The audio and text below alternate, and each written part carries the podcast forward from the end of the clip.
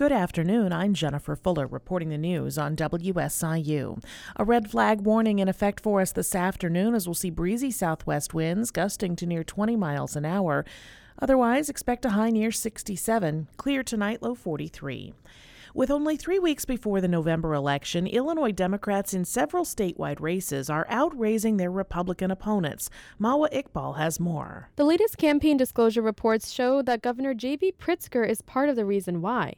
His campaign doled out a million dollars each to Alexi Giannoulias, who's running for Secretary of State, and Attorney General Kwame Raoul, who is seeking re-election. As of the end of September, Giannoulias had about $2.5 million, while his Republican opponent Dan Brady had about 248,000.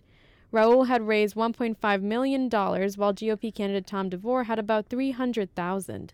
The Democratic candidates for state Supreme Court also hold commanding financial leads, thanks in part to Pritzker.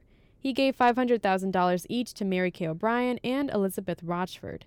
I'm Mawa Iqbal. With the two televised debates now in their rearview mirror, the major party candidates for Illinois governor are in the home stretch.